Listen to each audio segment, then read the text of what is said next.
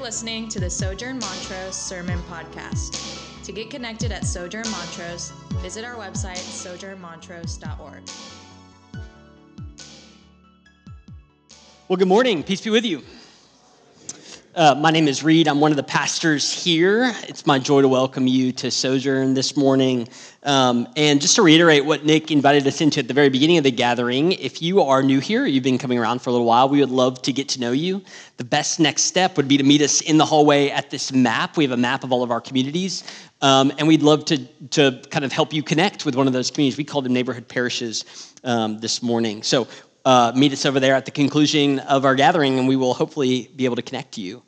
Um, well, that said, you uh, you just heard we we figured since last week we only tackled spiritual warfare that this week we would tackle sex. Um, that's a joke.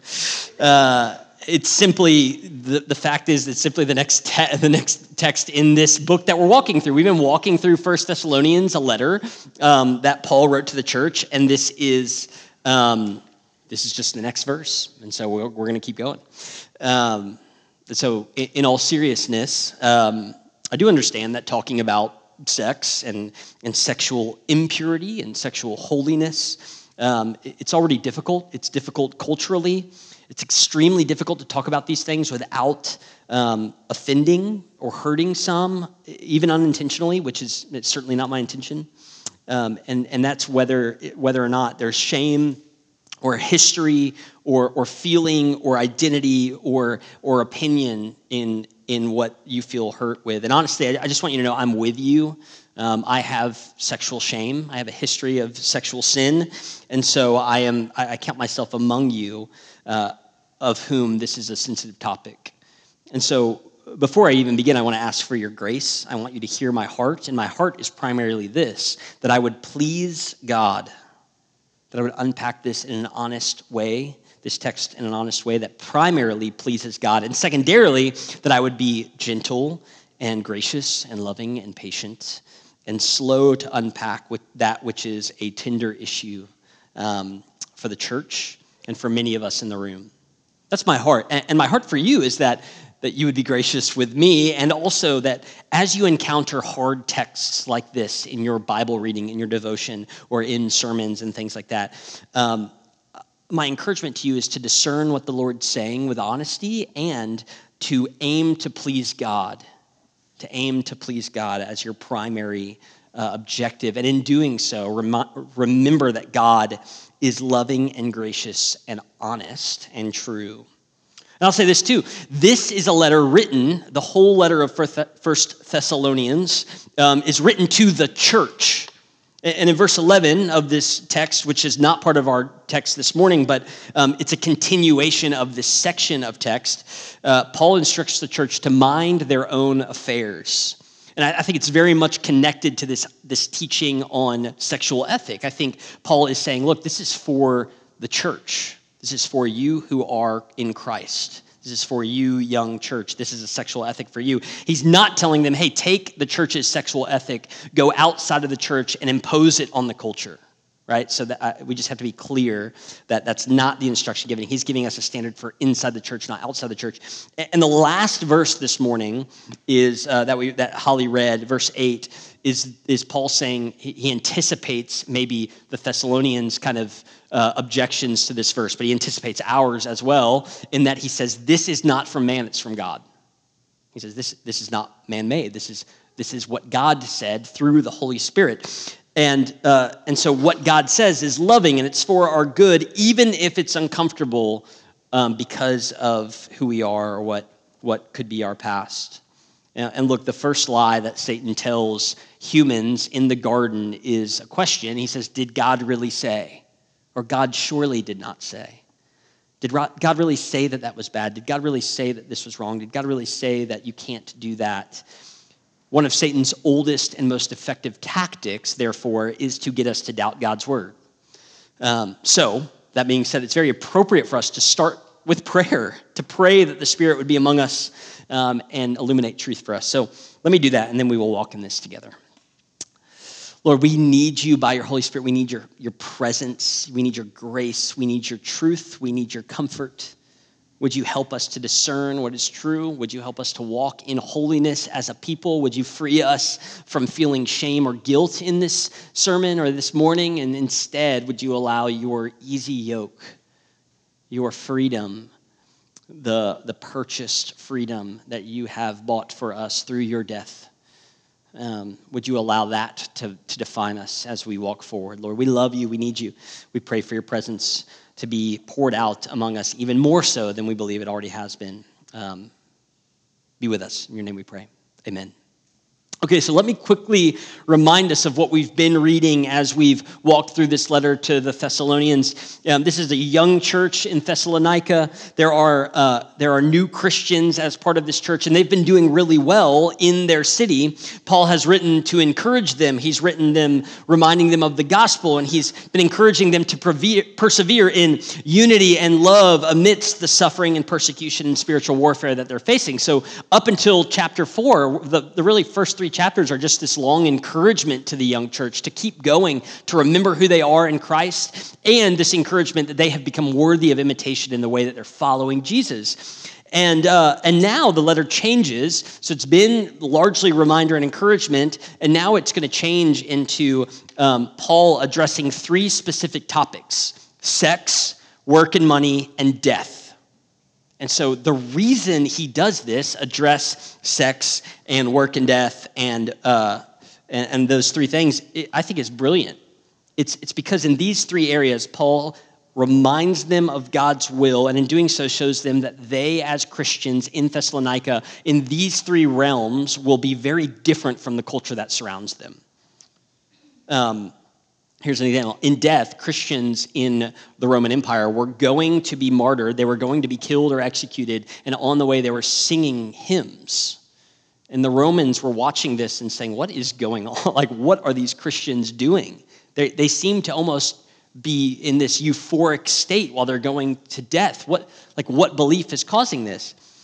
And, uh, and when it comes to money and work and sex, um, the Roman way was this share your money with no one but, but engage in sex with everyone. Be, be liberal in your sex. Um, but the Christian way the, was the opposite, right? They said, no, no, no, share your money with everybody. Share, your, share liberally. Work to make money and be generous, but, but don't engage in sex freely. That is, that is something different and holy and set apart. Um, put simply by the historian Diognetus, who was recording the Christian movement in Greece and Rome at the time, he said this The Romans shared their bed with everybody, but their table with no one. But Christians were called to do the opposite share their tables with everyone and protect the bed. As Christianity spreads, so too does the Christian sex ethic. You can chart the spread of Christianity in the Roman Empire by the illegality of sexual slavery. It's a beautiful, interesting fact that as Christianity spreads in Rome, you can chart its spread by Christian sex or by sex slavery becoming illegal. Um, and eventually, the culture of Rome, which is a greedy financial culture and a very promiscuous sexual culture caves in on itself, and among the reasons it does so is because of failed sexual ethic. Um, it's pretty interesting. And so, regardless of your opinion on sex, we tend to think that we live in this, in maybe the most sexually progressive era uh, in history, but that, that might not be totally or completely true because ancient Greece and ancient Rome in the first century when this letter was written was extremely progressive as it came to sex. This was their culture. Men had the freedom to feed their sexual appetites like they fed their literal appetites. A typical man in Thessalonica would have this scenario. They'd have a wife with whom they had children um, who, who took care of the home. They would have a, uh, a mistress. The Greek word is hetaira, and the mistress was like a, a, a, a mental companion, so somebody who was like your mental equal, but they also would sleep with them. And then they had a concubine somebody who was purely used for sex, a woman purely used for sex. So the reality of all this is it was, it was really beneficial for the men in society, and all of it was really objectifying for women. And in fact, for men and women both, it was, it was crushing. It was a soul crushing way to live. And the reason this was so radical and the reason this became so popular is because as women heard about the Christian sexual ethic, they started to say, Oh, I want that leaders who were women in the Roman culture would say, I, I want a sexual ethic that the Christians have, that honors women, does not treat them as objects, does not have three women for every man, as was typical. Instead, a sex ethic that valued a woman and a commitment. And so they started to say, what beliefs lead to this sexual ethic? What could possibly lead to that? And so when Christianity comes to Greece, it turns the city of Thessalonica upside down, and a sexual revolution comes with it. It's not like the 60s. In fact, it's quite different. Uh, it forces men to honor women, but far from pushing sex outside of the culture, it rightfully places sex in covenant marriage. This was radical at the time, but for men and women both, it caught on because it was not objectifying, it was humanizing. A humanizing view of sex for, for really the first time in Roman history. So when Paul writes to the Thessalonians, he's reminding these new Christians of the will of God, and he gives sex as this first example of how Christians should live differently regarding sex uh, uh and live differently than the culture that surrounds them. So let's read, uh, starting in verse 1, it says this Finally, then, brothers, we ask and urge you in the Lord Jesus that as you receive from us how you ought to walk and to please God, just as you are doing, that you do so more and more. For you know what instructions we gave through the Lord Jesus. For this is the will of God, your sanctification that you abstain from sexual morality, that each one of you know how to control his own body in holiness and honor, not in the passion of lust like the Gentiles who do not know God. Okay, so first, I, uh, I've asked this a lot of times. You've probably asked this or prayed this or journaled this. We wonder, um, what is God's will for my life? But, but Paul clears it up very succinctly here. Paul says this this is God's will for your life, your sanctification. The word sanctification just means growing into the image of Christ, becoming like Jesus more and more and more, and therefore more righteous and more holy and more honoring of yourself and of others. So if you've wondered, it's clear now what is God's will for my life? It's sanctification. And I know that doesn't exactly answer like what job should I take or what relationship should I pursue, um, things like that. But in those things, what is God's will for our life? Sanctification.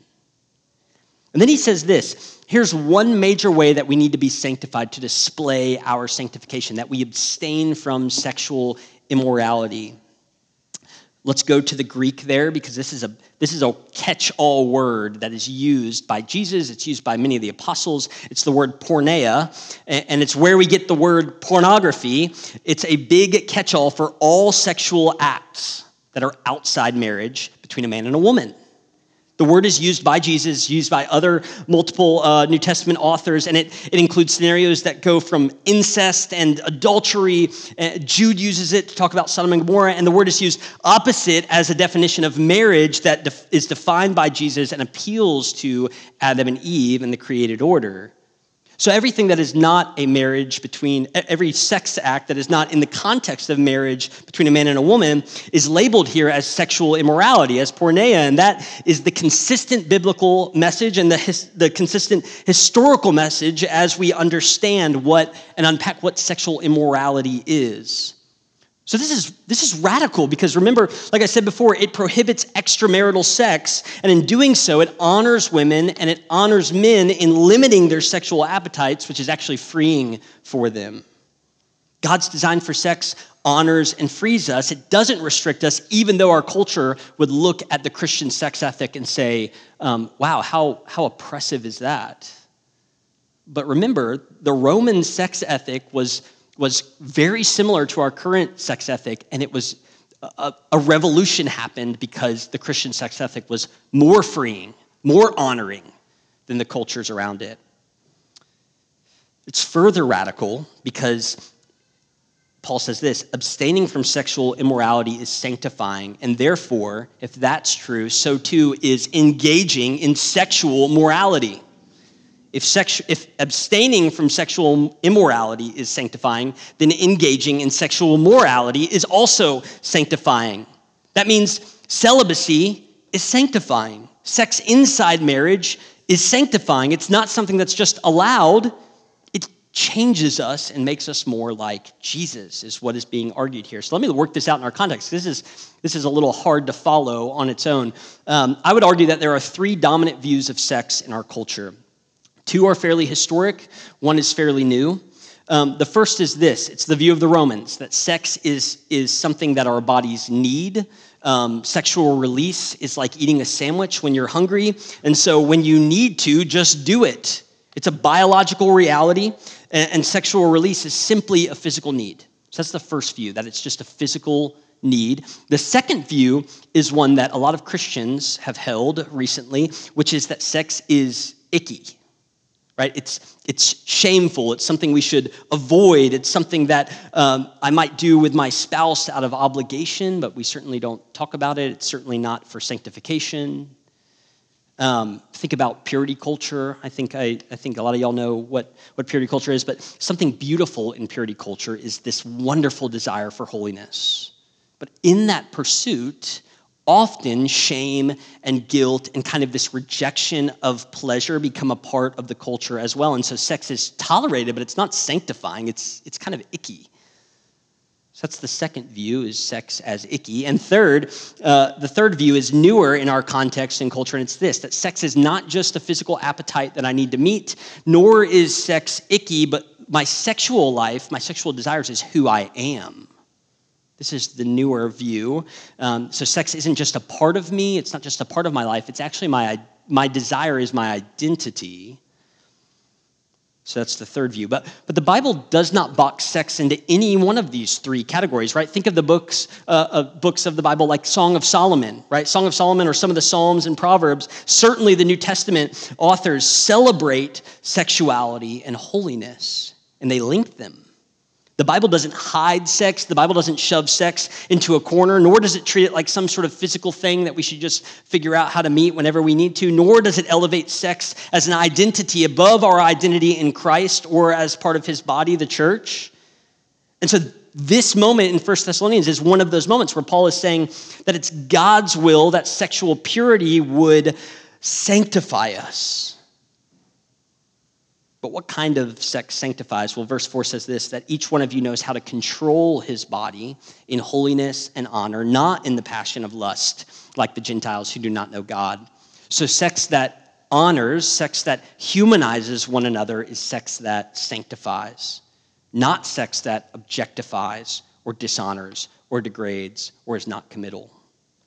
Like, so, I just want to be clear here. Marriage, like, marriage doesn't magically make all sex within a marriage holy.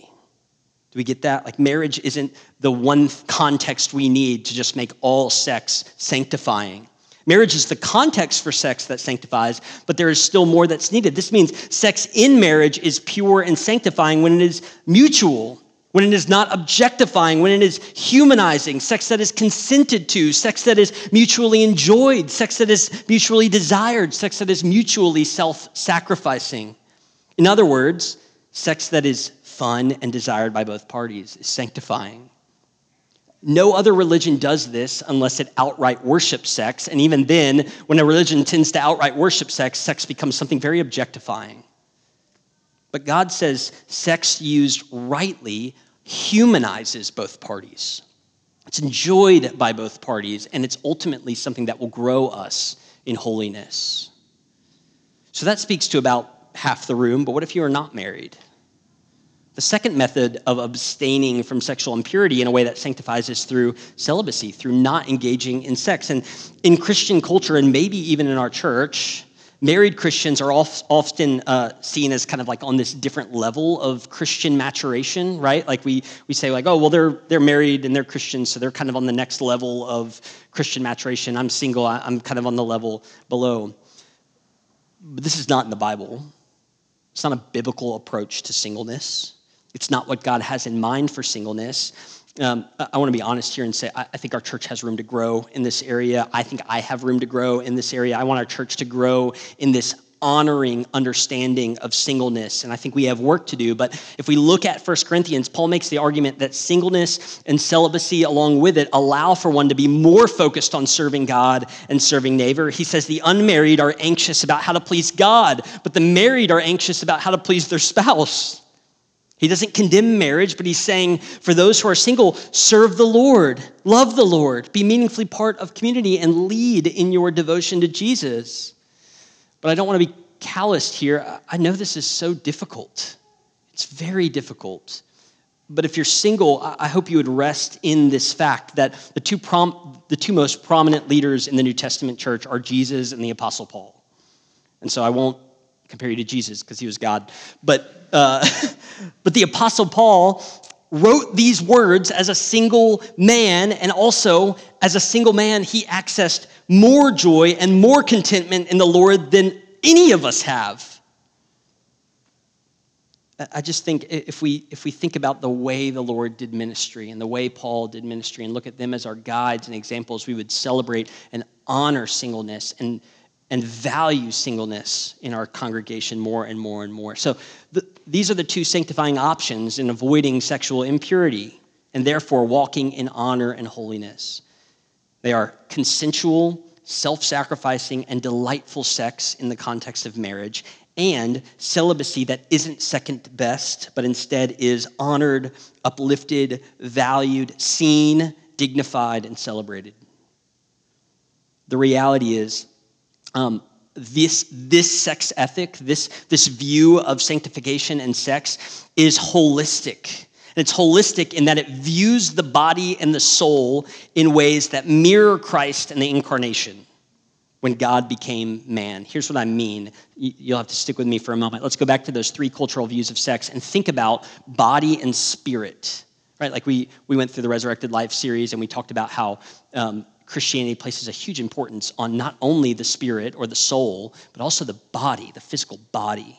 And I would argue that the Christian sexual ethic is the only ethic of the one we've talked about that honors both of these things as well. Here's what I mean. If you look at sex as akin to appetite, if I'm hungry, I have a burger. If I'm sexually hungry, I should go find sexual release. Then sex is only related to our physical body. It's not related to our spirit or our soul or who we are at all. And therefore, it's just something physical. It's just something that appeals to my body. If we look at sex as primarily icky, we make the same error. Sex is only for procreation, it's only for making kids, and therefore it's not delightful, it doesn't strengthen a covenant bond, it's certainly not sanctifying. So it's just something we should do in private and never talk about. Um, in that scenario, sex is also relegated to just a physical thing, and there's nothing regarding the soul or the spirit that's delighted in or strengthened or sanctified in sex. Or if sex is our identity, then we've made the same error or a different error, right? We've decided that there is no distinction between body and soul. So whatever my body wants is not just what my body wants, it's who I am. Right? There's no distinction between body and spirit. My soul is who I am is what my body desires. That's an error. But celibacy honors both. Celibacy says, My body is beautifully and wonderfully made. It bears the image of the Creator God, and it would rip my soul to give my body away freely. So instead, although it will be very difficult, I will give myself to the Lord and invite Him to be my joy, pleasure, acceptance, and contentment. Likewise, sex in marriage allows married couples to delight in one another's wonderfully made bodies. Their souls will connect in joy, pleasure, acceptance, contentment. And as it does, it reflects what we all individually find in Christ. Sex is, in marriage is a shadow of what we find, who we find ourselves to be, fully known and fully accepted in Christ. The gospel of Jesus we've been kind of working out after Easter is so radical, in part because of the value it places on the created body and the resurrected soul. Right? So, like, think about baptism at baptism um, or, or, when we become believers, we, we believe that spiritually what's going on is we died to our old selves and we rise in a new, with a new spirit. Right? We believe that's what happens at conversion, that the, the, your old spirit dies and a new spirit, the Spirit of God, the Holy Spirit, indwells us. But we also believe that the old man, the old woman, the flesh of our bodies is at war with the new spirit. But Christians also believe that when we physically die, there will come a time where Christ will return and our physical bodies will be resurrected into new creations and reunited with our spiritual selves. Right now, Christian in the room, your spirit is of God, but your body is of old. It's the old man or the old woman, and that's why it will decay and die. There will come a time where your body will fail, but also there will come a time where your body will be raised new and reunited with your new Holy Spirit. But for now, God's will for us is that we would be sanctified. Here's how Paul ends the letter again For God has not called us to impurity, but in holiness. Therefore, whoever disregards this disregards not man, but God, who gives his Holy Spirit to you. What is God's will for your life? Sanctification. How can we trust this? Because God is good, God is loving, God knows everything, created everything, and he said it. I, I, just think it, it is divinely inspired that this verse exists in this context because Paul anticipated with the Thessalonians that there would be objections to this sexual ethic. And he says, This is not from man, this is from God. He, he, it's like divine in that he, they, like, God predicted our objections as well of like, wait, I'm just not sure, this doesn't seem right. God said it, is what Paul says. So we can trust that God is good and what he has said is for our good and for our sanctification. But I know that shame is pervasive. The enemy wants us to believe lies about ourselves. He wants us to believe lies about our pasts. He wants us to believe lies about sexual shame and sexual sin. He wants to use what God created for good, sex, to divide, discourage, and demean and objectify and dehumanize. The thief has come to steal, kill, and destroy. John 10:10 10, 10 says. So what should we do? Well, we should pray we should be very prayerful. We should listen to God's word. We should wrestle with God's word and seek to understand it. We should pray more and more and more. We should utilize our renewal groups. This is a great opportunity for your renewal group, which is where we at Sojourn walk in accountability. We can come together as brothers or sisters and bring sexual sin into the light and therefore put it to death. We can confess it. Can confess to brothers and sisters. And the most the most crucial part of our confession to brothers and sisters in the church is this that we would be told that we are forgiven. There's no room for the confession of sin at Sojourn that isn't also met with a reminder that you are forgiven in Christ. That the sexual shame you carry can and will be released because Christ's perfection, including his purity, is counted to you who are his sons and daughters. That means if you're a Christian in the room, you are royalty. Your father is the king, and his purity is your purity right now. And what does God want us to do with that freedom, with that purity? His will for us is this sanctification, honor, holiness, walk in what has been purchased for us, freedom from this sin. Like I said at the beginning, I just want to remind us that this was written to the church, and Paul, in a couple verses that we're going to walk through next week, will say, like, this is for you. This is for you who are new to the church or in the church. He's writing to new Christians. He's saying, We are to be holy and set apart in a way that doesn't condemn the culture around us, but in a way that captivates the culture around us. This sexual ethic for Rome was captivating. As we come to the table here in a moment, uh, one thing we remember weekly is that the Spirit of God met the body of Jesus. Right? We, re- we remember that God Himself dwelled in a real body, and right now Jesus is in a physical, resurrected body. Remember the body of God that was broken, the blood of God that was poured out. And when we feast on this body and blood, we, we talk about this every week. This is why we do this every week, because every week we need to be reminded of the cost, but also what he bought. Not only do we remember the, the great cost that our God went through on our behalf, we remember what he purchased. That's where we dwell. Any, any, any trip to the table that makes you just feel really, really ashamed of your sin because of what Christ had to go to to free you isn't complete. We have to transition to dwelling on I am, Revelation calls it the Lamb's Book of Life. My name is in the book of God because of the price he paid as pure. There's no sin attached to my name because of what Christ has done on my behalf. Isn't that wonderful news? It's true right now for Christians in the room. And at the table, we, we also get to reflect on this fact that we too have a body and we have a spirit, and they are at conflict with each other. But but even if there's conflict, we need to remember this that our body and our spirit is worthy of honor, worthy of dignity, worthy of commitment, worthy of love, worthy because Christ has, by his blood and body, purchased for you this worthiness, holiness, and wholeness.